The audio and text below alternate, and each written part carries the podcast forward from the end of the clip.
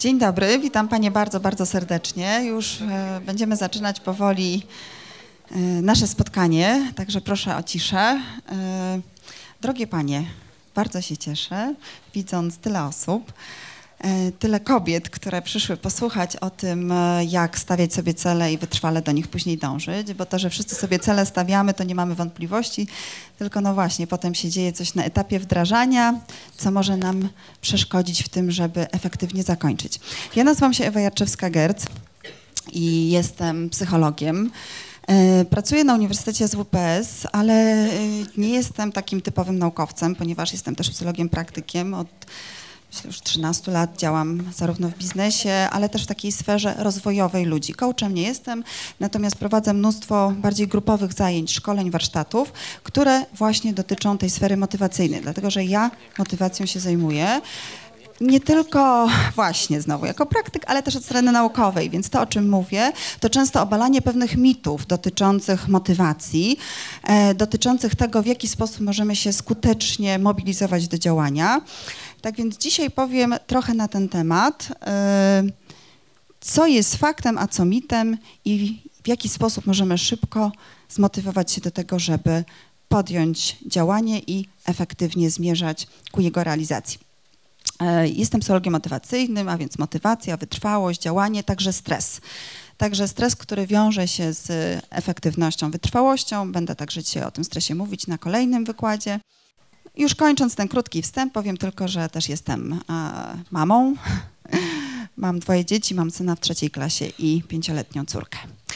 Dobrze, zrób to. Wytrwałość i efektywność w działaniu. Jak skutecznie stawiać sobie cele i je realizować. Dzisiaj E, jesteśmy, drogie panie, na konferencji, która nazywa się Sukces to ja, ale ja zadam najpierw pytanie, po co nam sukcesy? A dlaczego zadam to pytanie? Dlatego, że czasem inni ludzie mi je zadają. Przychodzą do mnie na zajęcia, spotkania i mówią, ale po co nam tak naprawdę sukces? Dlatego, że czasem to brzmi w takich kategoriach bardzo komercyjnych, że, yy, że, że, że no i co, będziemy mieli tam ileś na koncie i sukcesy, ale właśnie, dlatego ja od razu wyjaśnię, czym jest dla mnie sukces. Dla mnie sukces jest bardzo rzeczą zindywidualizowaną i sukcesem jest na przykład dobre życie, sukcesem jest bycie szczęśliwą, sukcesem jest poczucie tego, że jesteśmy spełnione w jakiejś dziedzinie w roli, którą, w którą pełnimy, którą chcemy spełniać.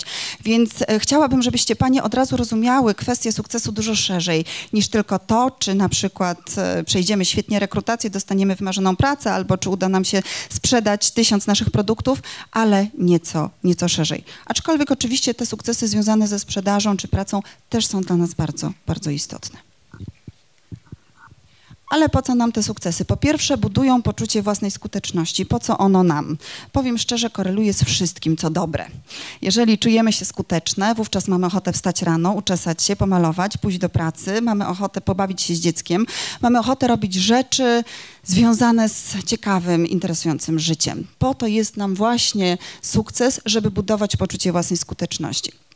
Być może wiele z Pań jest także matkami, próbujecie budować poczucie własnej skuteczności u swoich dzieci i słusznie chwalcie je, mówcie im dobre rzeczy, ale poczucie własnej skuteczności buduje się także poprzez stawianie celów i osiąganie tych celów. Jeżeli widzimy, że jesteśmy w stanie postawić sobie cel i efektywnie do niego dążyć i go osiągnąć, to buduje naszą skuteczność. Nie tylko gadanina, nie tylko mówienie, że będzie dobrze.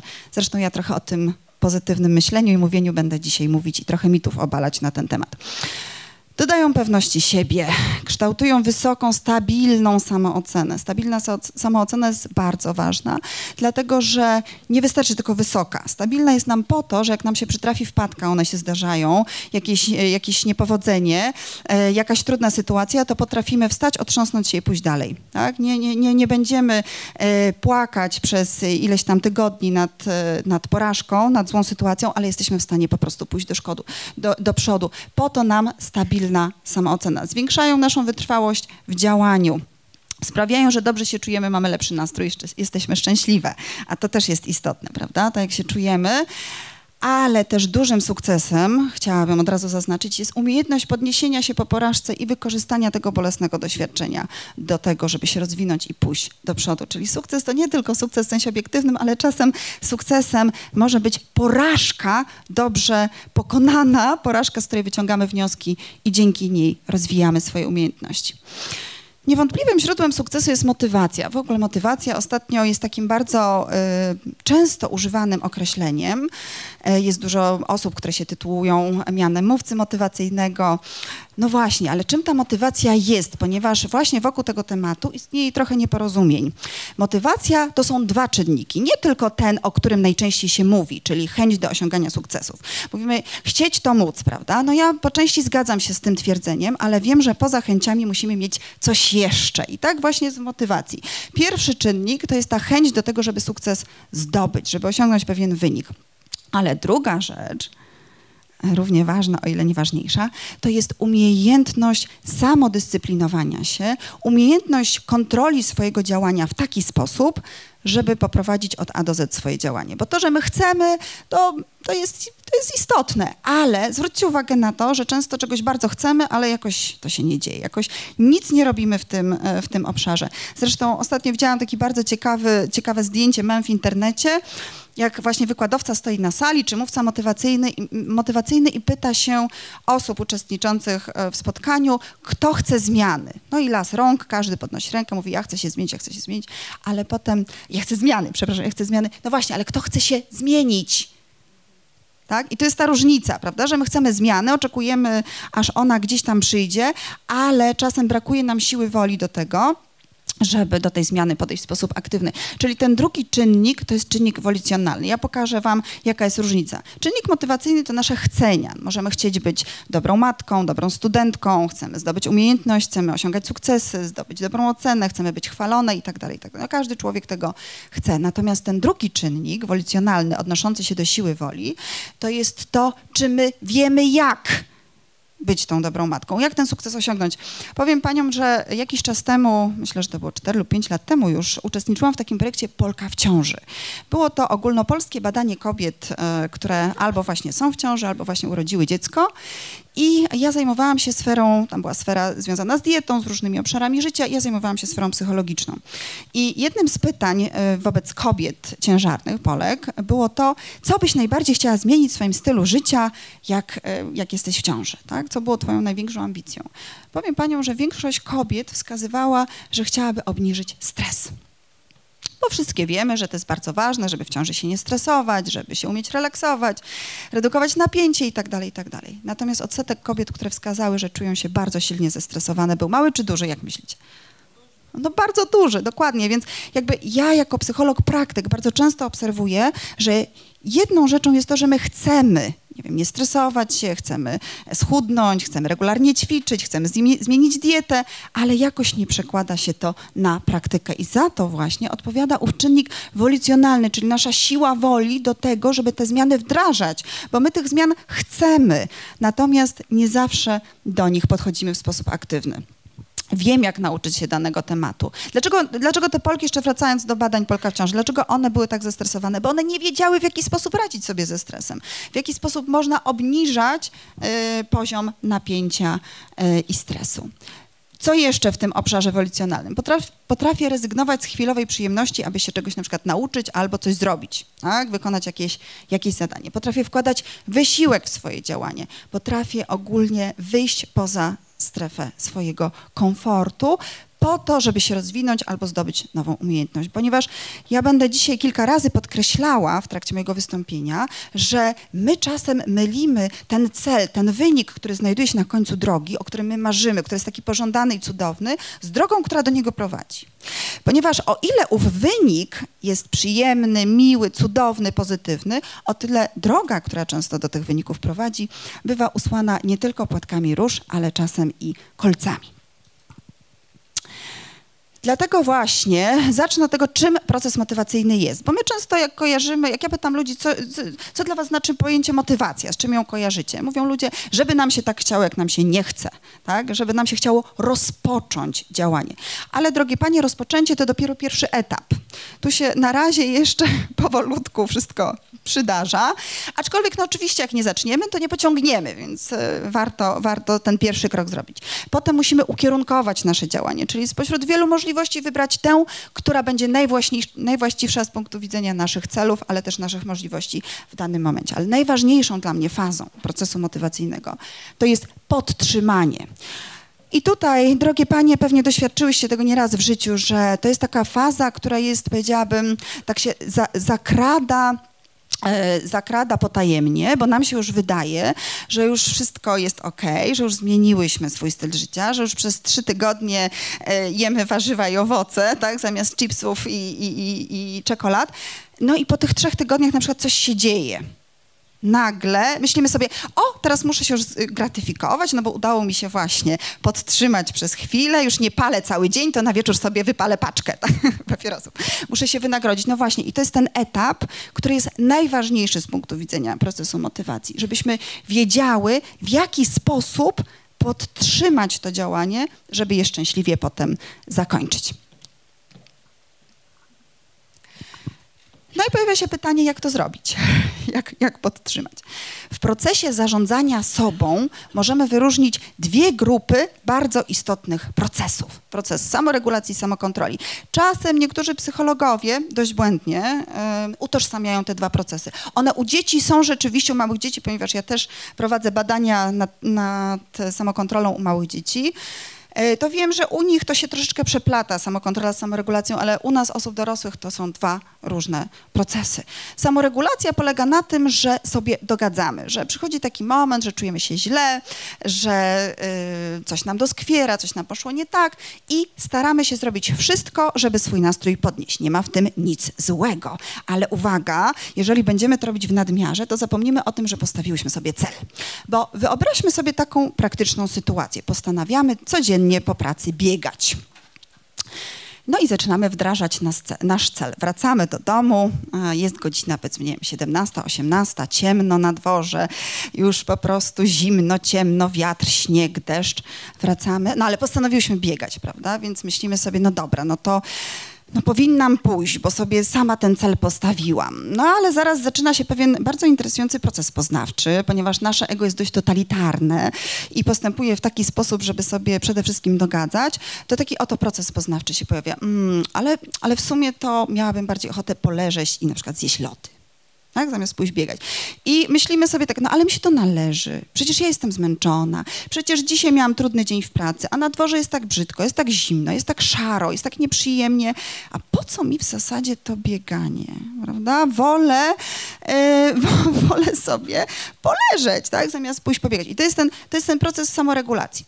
Ale wyobraźmy sobie tę sytuację nieco inaczej z punktu widzenia procesów samokontrolnych. One polegają na tym, że ja się siebie nie pytam, czy mi się chce dzisiaj pójść pobiegać, tylko jeżeli ja sobie postanowiłam, że ja to będę robić, to ja po prostu zakładam buty sportowe, dres i wychodzę na dwór, nie pytając się siebie, nie prowadząc całej tej dyskusji z moim wewnętrznym ja, czy mi się dzisiaj chce, czy nie. No właśnie, czyli to są działania dedykowane celom. Mimo, że nam się wydaje, że nasz cel to my, ale przychodzi moment realizacji. W momencie realizacji nasz cel i my to trochę dwie rzeczy różne. Nie zawsze one się, e, one się pokrywają. No właśnie, ale ktoś by mógł powiedzieć, no ale co jest złego w tym, że będę sobie dogadzać, prawda? No w końcu życie jest tylko jedno, życie jest krótkie i przyjemności, ja tego potrzebuję, bo było mi źle, bo nie wiem, szef mnie ochrzanił i tak dalej, nie? No ale wyobraźmy sobie, co dzieje się w całym procesie, kiedy to następuje. Zacznijmy od tej samoregulacji, czyli na początku, ok, zostajemy na tej sofie, bierzemy lody, włączamy telewizję, oglądamy jakiś miły program, relaksujemy się najogólniej, prawda? Na początku mamy dobry nastrój i pozytywne emocje. No ale po godzinie, po godzinie patrzymy na zegarek, wszystko gdzieś tam w domu, nie dość, że bałagan, to jeszcze nie, po prostu nie osiągnęłyśmy naszego celu. Tak? Czyli złamałyśmy swoje własne postanowienie, zrobiłyśmy tego, na co się same z sobą, nie z naszym mężem, partnerem, przyjaciółką umawiałyśmy, tylko z samą sobą. Czyli mamy poczucie brak osiągniętego rezultatu celu. No i pojawia się ostatecznie, drogie Panie, najczęściej pojawia się niezadowolenie. Wcale nie jesteśmy szczęśliwe z tego.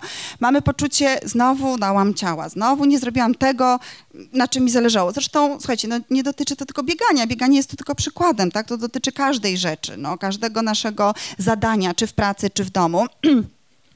No właśnie, pojawia się to rozczarowanie sobą, poczucie niezadowolenia. Od razu nam spada nastrój, czyli na początku ten nastrój był wysoki, ale ostatecznie on jest niski. A co się dzieje, kiedy my jednak postanowimy przechylić szale w kierunku tych procesów samokontrolnych? Otóż na początku będzie słaby nastrój, no bo muszę wyjść poza strefę komfortu, muszę się natrudzić, muszę założyć te buty, wyjść na zimno, może pada deszcz, jest nieprzyjemnie, ale po chwili naprawdę nasze emocje bardzo nas zaczynają unosić. Dlaczego? Dlatego, że pojawia się poczucie, osiągnęłam cel, mam ten rezultat, na którym mi zależało i pojawia się coś, co jest bezcenne, drogie Panie. To jest duma i satysfakcja z osiągnięć, poczucie, mogę wszystko, dlatego, że jeżeli ja jestem w stanie pokonać siebie, pokonać własne słabości, to ja jestem w stanie pokonać każdą trudną sprawę w pracy, każdego klienta, każdą, każde biznesowe spotkanie przejdę, dlatego, że ja potrafię walczyć z własnymi słabościami. To jest, słuchajcie, coś naprawdę bezcennego. Jak to osiągnąć? A, jeszcze chciałam powiedzieć, uczcie tego swojej córki. No jak to osiągnąć? Pojawia się takie pytanie dotyczące pozytywnego myślenia. Pozytywne myślenie ma różne postaci, ale najogólniej często brzmi na zasadzie wszystko będzie dobrze, wszystko się ułoży. Same pewnie powtarzacie te frazy, ja także je powtarzam. Mówię do moich bliskich, do samej siebie wszystko będzie ok. No ale jednak już od lat 80. psychologowie, którzy jednak bazują na wynikach badań naukowych, a nie tylko powiedzmy na jakichś intuicyjnych przypuszczeniach, zaczęli prowadzić w tej dziedzinie badania. Czy jak będziemy się skupiać, wyobrażać sobie, zresztą ja właśnie zajmuję się wyobrażeniami, treningiem mentalnym, e, nawet wydałam na ten temat książkę w zeszłym roku, właśnie jak osiągać cele dzięki wyobrażeniom tak? Bo wyobraźnia to jest coś, co każdy z nas ma. W ogóle nie ma polemiki w tej sprawie. Wiemy, że mamy wyobrażenia. Ale ja często słyszę o tym, że e, różnego rodzaju właśnie trenerzy, mówcy motywacyjni mówią, wyobrażaj sobie swój osiągnięty wynik, a wtedy go osiągniesz. Nawet wczoraj rozmawiałam ze znajomym, który chce schudnąć bagatela 60 kilo. E, I, e, no i właśnie on mówi, słuchaj, to co z tymi wyobrażeniami? Powinienem sobie wyobrażać tak, że już schudłem. Ja mówię, nie, właśnie nie. Ale przed nami to jeszcze. Zaraz będę panią opowiadać, o co tutaj chodzi. No właśnie, czy jeżeli nasze dziecko staje przed ważnym sprawdzianem, albo my mamy jakiś ważny sprawdzian, egzamin, E, albo mamy ważne spotkanie z klientem, forsujemy jakąś e, niezwykle cenną umowę. Czy warto wyobrażać sobie pozytywny wynik już osiągnięty e, w tym działaniu? Ja opowiem Wam o tym, że tak naprawdę w tym pozytywnym myśleniu istnieje, istnieją co najmniej dwa podejścia. Znaczy, co najmniej dwa rodzaje optymizmu. Pierwszy rodzaj optymizmu to optymizm aktywny. Na czym on polega? On polega na tym, że my oczekujemy pozytywnej przyszłości, ale jednocześnie bierzemy się do roboty. To znaczy uważamy, że jesteśmy współtwórczyniami tej pozytywnej przyszłości i teraz wiem, że zrobię to, nie lubię słowa uda mi się, bo to ściąga z nas odpowiedzialność i wskazuje na czynnik losowy. W języku polskim nie ma takiego dobrego słowa, które mówiłoby o tym, że ja to zrobiłam, więc załóżmy, że uda nam się, tak, zrobimy to. Nie czekamy, aż ten sukces sam do nas przyjdzie, ale po prostu działamy w tym kierunku, żeby on, y, żeby go osiągnąć. Z drugiej strony jest także pozytywne myślenie, które możemy nazwać optymizmem biernym. Na czym on polega? On polega na tym, że my po prostu czekamy, aż dobre rzeczy same do nas przyjdą. Uważamy, że nasze pragnienie sukcesu jest wystarczające, żeby go osiągnąć ponieważ ja tak bardzo, bardzo chcę, to oczekuję, że to się przytrafi. Natomiast najczęściej, pominąwszy sytuacje losowe, które faktycznie czasem się zdarza, że szczęście na nas samo spadnie, to jednak nawet w obszarze budowania jakości życia, jeżeli my same nie podejmiemy działania, jeżeli my same nie zaplanujemy sobie dnia w taki sposób, żeby móc pójść na basen, do kosmetyczki, żeby móc coś przyjemnego sobie zrobić, to raczej mała szansa na to, że nam to po prostu z nieba samo spadnie. Ale wcale nie zachęcam do myślenia negatywnego, ale powiem Panią, że istnieją dwa rodzaje myślenia negatywnego pesymizmu, także pesymizm aktywny i bierny. Na czym ów pesymizm aktywny polega? On polega na tym, że oczekujemy negatywnego wyniku, ale jednak z przekonaniem, że uda nam się tego wyniku uniknąć, czyli robimy wszystko, żeby go uniknąć. Czasem nazywany jest ten pesymizm tak zwanym defensywnym, bo on jest obronny, my się bronimy. To są osoby typu na pewno nie znam egzaminu i dostaję piątkę. Tak? Dlatego, że tak bardzo boją się tego negatywnego wyniku, tak bardzo boją się porażki, że robią wszystko, żeby do tej porażki nie doszło. Powiem Panią, że z punktu widzenia obiektywnego taki aktywny pesymista, on jest świetnym pracownikiem. Na początku Na początku, bo problem polega na tym, że on się szybko wypali, ale na początku on będzie robił wszystko, on będzie świetnie świetne miał wyniki, będzie świetnie sprzedawał, dlatego że będzie tak bardzo bał się porażki, że on się, przepraszam za użycie kolokwializmu, zajedzie po to, żeby nas zadowolić. Tak? Ale jednak, od razu mówię, wszystko ma swoją cenę. Tak? Jest tego jakiś koszt, a koszt polega na tym, że drenowanie zasobów bez odnawiania ich powoduje, że one się w którymś momencie po prostu wypalą, pojawia się wypalenie ego, wyczerpanie zasobów ego i niestety nie mamy już siły działać, a pojawiają się choroby, pojawiają się zwolnienia, dlatego że człowiek po prostu fizycznie przestaje dawać radę. No jest jeszcze czwarty rodzaj myślenia, czyli drugi rodzaj y, pesymizmu, to jest bierny pesymizm, który jest najgorszą rzeczą na świecie. On polega na tym, że widzimy problem w każdym rozwiązaniu. To znaczy myślimy negatywnie i tak naprawdę nie podejmujemy żadnego działania, które miałoby nam pomóc w rozwiązaniu tej trudnej sytuacji. No, często jest to takie myślenie depresyjne, zresztą właśnie ten depresyjny, bierny pesymizm towarzyszy czasem okresom depresji i obniżonego y, nastroju. Dlaczego warto być e, aktywnym optymistą? Czujemy się lepiej, mamy lepszy nastrój. W sytuacjach stresu częściej aktywni optymiści sięgają po aktywne formy radzenia sobie ze stresem. Aktywne to na przykład rozwiązanie problemu, to zadanie. Stawiamy sobie zadanie, działamy, dzięki temu obniżamy poziom stresu. Pesymiści lub też e, bierni optymiści często udają długo, że wszystko jest w porządku, a potem na końcu wszystko się wali. Tak? Więc e, jednak w tym przypadku także warto być aktywnym optymistą. Aktywni optymiści także częściej podejmują działania prozdrowotne, ale uwaga, w przeciwieństwie do biernych optymistów, bo bierni optymiści uważają co?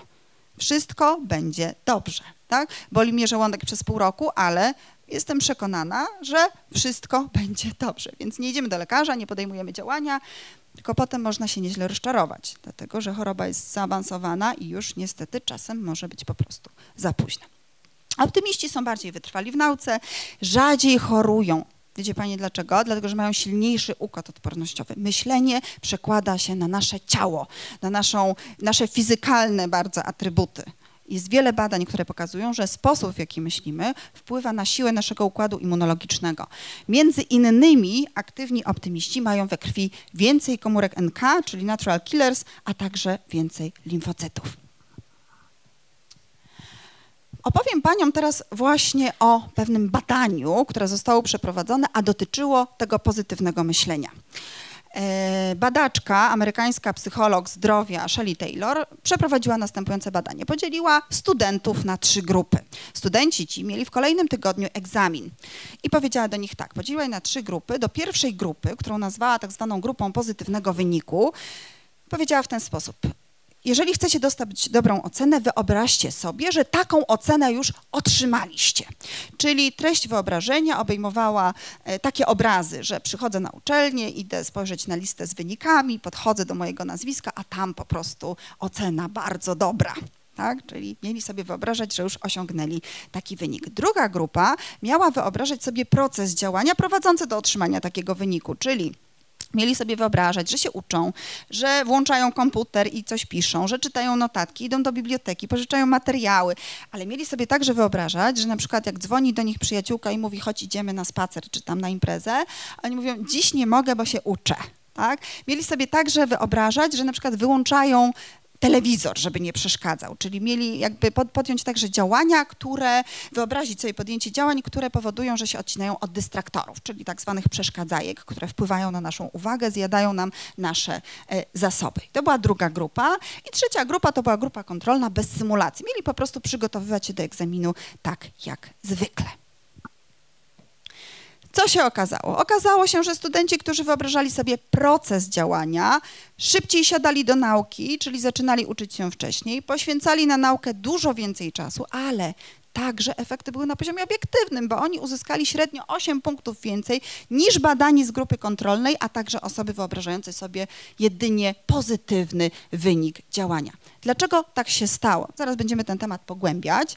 Po pierwsze, symulacje procesu zmniejszają nasz poziom lęku. Dlaczego? Ponieważ czasem my nie siadamy do zadania, ponieważ mamy w głowie przekonanie, że ono jest tak trudne, że je jakby tak spychamy, odraczamy, ale jak już się z nim skonfrontujemy, to nagle się okazuje łatwizna.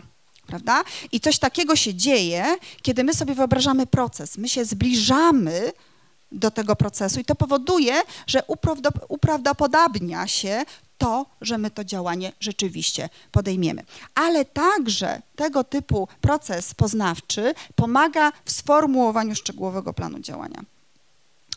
E, taki bardzo znany e, psycholog e, niemiecki Peter Gollwitzer, on wyliczył, że średnio dobry plan odpowiada za 70% sukcesu. Więc stworzenie takiego planu w głowie powoduje, że naprawdę stajemy się bardziej skuteczne. Jak to wyglądało? Drogie Panie, przede wszystkim zwróćcie uwagę na to, że osoby z grupy symulacji pozytywnego wyniku, ponieważ tak te wyobrażenia się właśnie nazywają, nazywamy je symulacjami mentalnymi, ponieważ one symulują rzeczywistość, uzyskały najgorsze wyniki. Czyli można powiedzieć, to było na poziomie trendu statystycznego, że oni wypadli nawet gorzej niż grupa kontrolna, czyli ci, co sobie nic nie wyobrażali.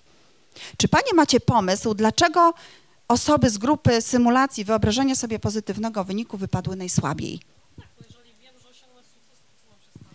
No właśnie, dokładnie tak. Czyli już nie zostaje wzbudzone w tym momencie poczucie, że ja muszę włożyć jakikolwiek wysiłek w to, żeby do tego dojść. Słuchajcie, to jest scedowanie odpowiedzialności na czynnik losowy. Skoro jestem takim świetnym uczniem, już widzę oczyma wyobraźni, jak dostaję piątkę, to po co ja mam siadać do książek? Jak mogę w tym czasie zrobić coś zdecydowanie bardziej przyjemnego? Opowiem Paniom także o badaniu moim własnym, który już, już powiedzmy no, z 10 lat temu przeprowadziłam z kobietami, które chciały się odchudzać, ponieważ ja też zajmuję się zdrowym stylem życia, prowadzę wykład u nas na uniwersytecie właśnie ze zdrowego stylu życia e, i trochę, trochę na psychodietetyce także uczę. No właśnie, słuchajcie, wiele osób ma z tym kłopoty, ale powiem paniom, że z mojego badania na próbie reprezentatywnej Polaków i Polek wynika, że my, kobiety, Polki, e, średnia Polka nie ma problemów z wagą. Mieści się jakby w normie, jeżeli chodzi o BMI, wskaźnik BMI.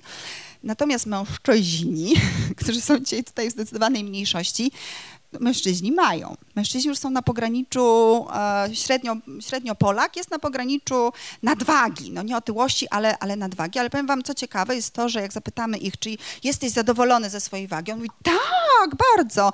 A jak zapytamy średnio kobietę, czy jest zadowolona, nie.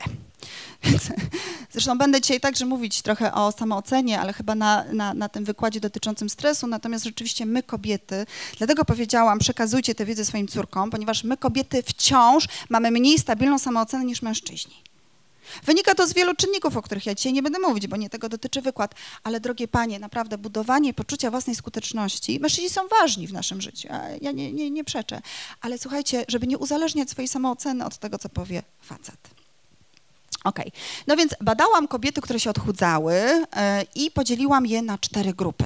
Pierwsza grupa, ja tutaj trochę zmieniłam w porównaniu do tamtego badania jeszcze scenariusze symulacji, ponieważ ja wprowadziłam jeszcze tę jedną grupę tych defensywnych pesymistek, to znaczy ja poprosiłam o to, pewną grupę, jedną z tych czterech, żeby sobie najpierw wyobrażały, że jeszcze przytyły bardziej, żeby je trochę wystraszyć, tak? A potem miały sobie wyobrażać proces odchudzania, czyli wszystkie działania, które się wiążą z tym, żeby masę ciała zmniejszyć. To było ćwiczenia, regularna aktywność właśnie fizyczna, to była dieta, wręcz y, to było też robienie zakupów, co tam daje do, do, do koszyka z zakupami, ponieważ, drogie panie, my zmieniając swój styl życia, często w, po prostu nie mamy tyle zasobów poznawczych, czasu na to, żeby kontrolować to w każdej sferze i na przykład są pewne automatyzmy, które my robimy robimy na zakupach. Ja mam taki, taki że tak powiem, e, zawsze e, lubię spojrzeć ludziom do, do wózków, co oni mają w wózkach w, w centrach handlowych. I my oczywiście wiemy, co trzeba kupować, kupujemy coś zupełnie, coś zupełnie innego. Więc e, to wyobrażenie procesu dotyczyło dokładnie tych działań, które trzeba podjąć, żeby masę ciała zmniejszyć. Czyli pierwsza grupa to najpierw wyobrażały sobie, że są jeszcze grubsze, potem, potem jak tego uniknąć. Druga grupa to były symulacje procesu, czyli po prostu, bez odnoszenia się do tych negatywnych wyobrażeń. One miały sobie ten proces wyobrażać krok po kroku, co ja robię, żeby, żeby schudnąć. Trzecia grupa to były symulacje pozytywnego wyniku i tu właśnie jest ten standard, który najczęściej się pojawia, czyli wyobrażanie sobie, nie wiem, siebie w bikini albo w jakiejś tam sukience obcisłej, tak, wyobrażanie sobie siebie już w szczuplejszym po prostu wydaniu. No i grupa kontrolna, która sobie nic nie wyobrażała.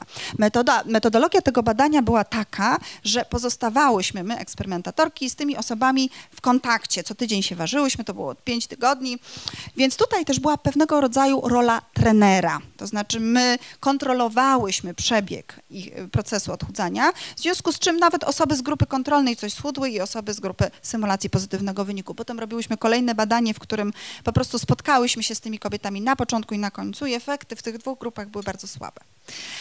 No ale zwróćcie uwagę na to, że niezależnie od wszystkiego osoby z grupy procesu i procesu, któremu najpierw, e, który był poprzedzony negatywnym wynikiem, schudły dwa razy, dwa razy więcej.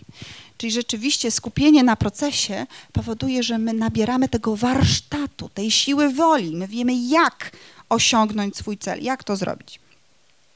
Wyobraźnia jest ważniejsza od wiedzy, bo wiedza jest ograniczona. Wyobrażenia mogą nam pomagać w osiąganiu celów, jeśli po pierwsze wyobrażamy sobie proces, czyli krok po kroku czynności, które mają nas do tego celu doprowadzić, takie atomy działania. Bo co się dzieje? Dzięki temu zaczynamy dostrzegać pewne przeszkody, które mogą się pojawić na drodze do jego osiągnięcia. Taką przeszkodą może być na przykład to, że siedzimy w pracy i nagle się okazuje, że nasza jakaś tam daleka koleżanka z któregoś pokoju obok ma imieniny. Tego nie przewidziałyśmy. I nagle wchodzi w, w, drzwi z wielkim, pysznym, pachnącym tortem czekoladowym. My oczywiście jesteśmy na diecie, postanowiłyśmy nie jeść takich rzeczy, no ale to jest sytuacja nieprzewidywalna, której nie przewidziałyśmy. Ona jest nagła, ad hocowa. Bardzo często my wtedy po prostu zapominamy o tym, że, że, jesteśmy, że jesteśmy na diecie. Przygotowanie się, symulacja procesu powoduje, że właśnie my na takie sytuacje e, troszkę się uwrażliwiamy i potrafimy na nie lepiej lepiej zareagować. Co jeszcze powodują e, symulacje procesu? One powodują, że się nastawiamy na tryb działania, czyli na samokontrolę, a nie na przyjemności i dogadzanie sobie, czyli samoregulację która, będę powtarzać, jest bardzo ważna samoregulacja, ale tylko wtedy, kiedy nie przeważa No właśnie, a co dzieje się w sytuacji, kiedy wyobrażamy sobie same wyniki, a w szczególności pozytywne? Zaczynamy świętować swój sukces jeszcze przed tym, jak w ogóle podejmiemy działanie, które jest ukierunkowane do jego osiągnięcia. Często nam to wystarczy, bo to jest bardzo miłe wyobrażenie.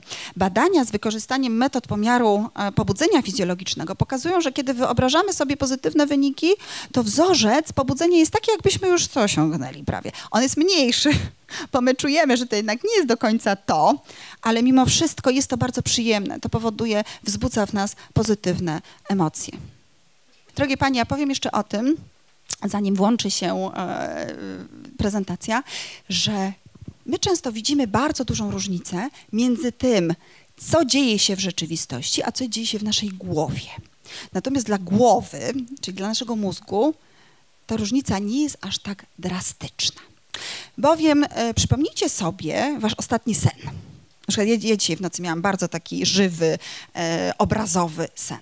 Co się dzieje, kiedy śni nam się na przykład koszmar, że ktoś nas goni? Co się dzieje z naszym ciałem? Spinamy się. Co jeszcze? Nie możemy uciec, tak, ale co czujemy, co się dzieje na przykład na poziomie takim cielesnym? Dokładnie, przyspiesza nam tętno. Co się jeszcze może zdarzyć? Tak, tak. Co jeszcze? Płaczemy czasem?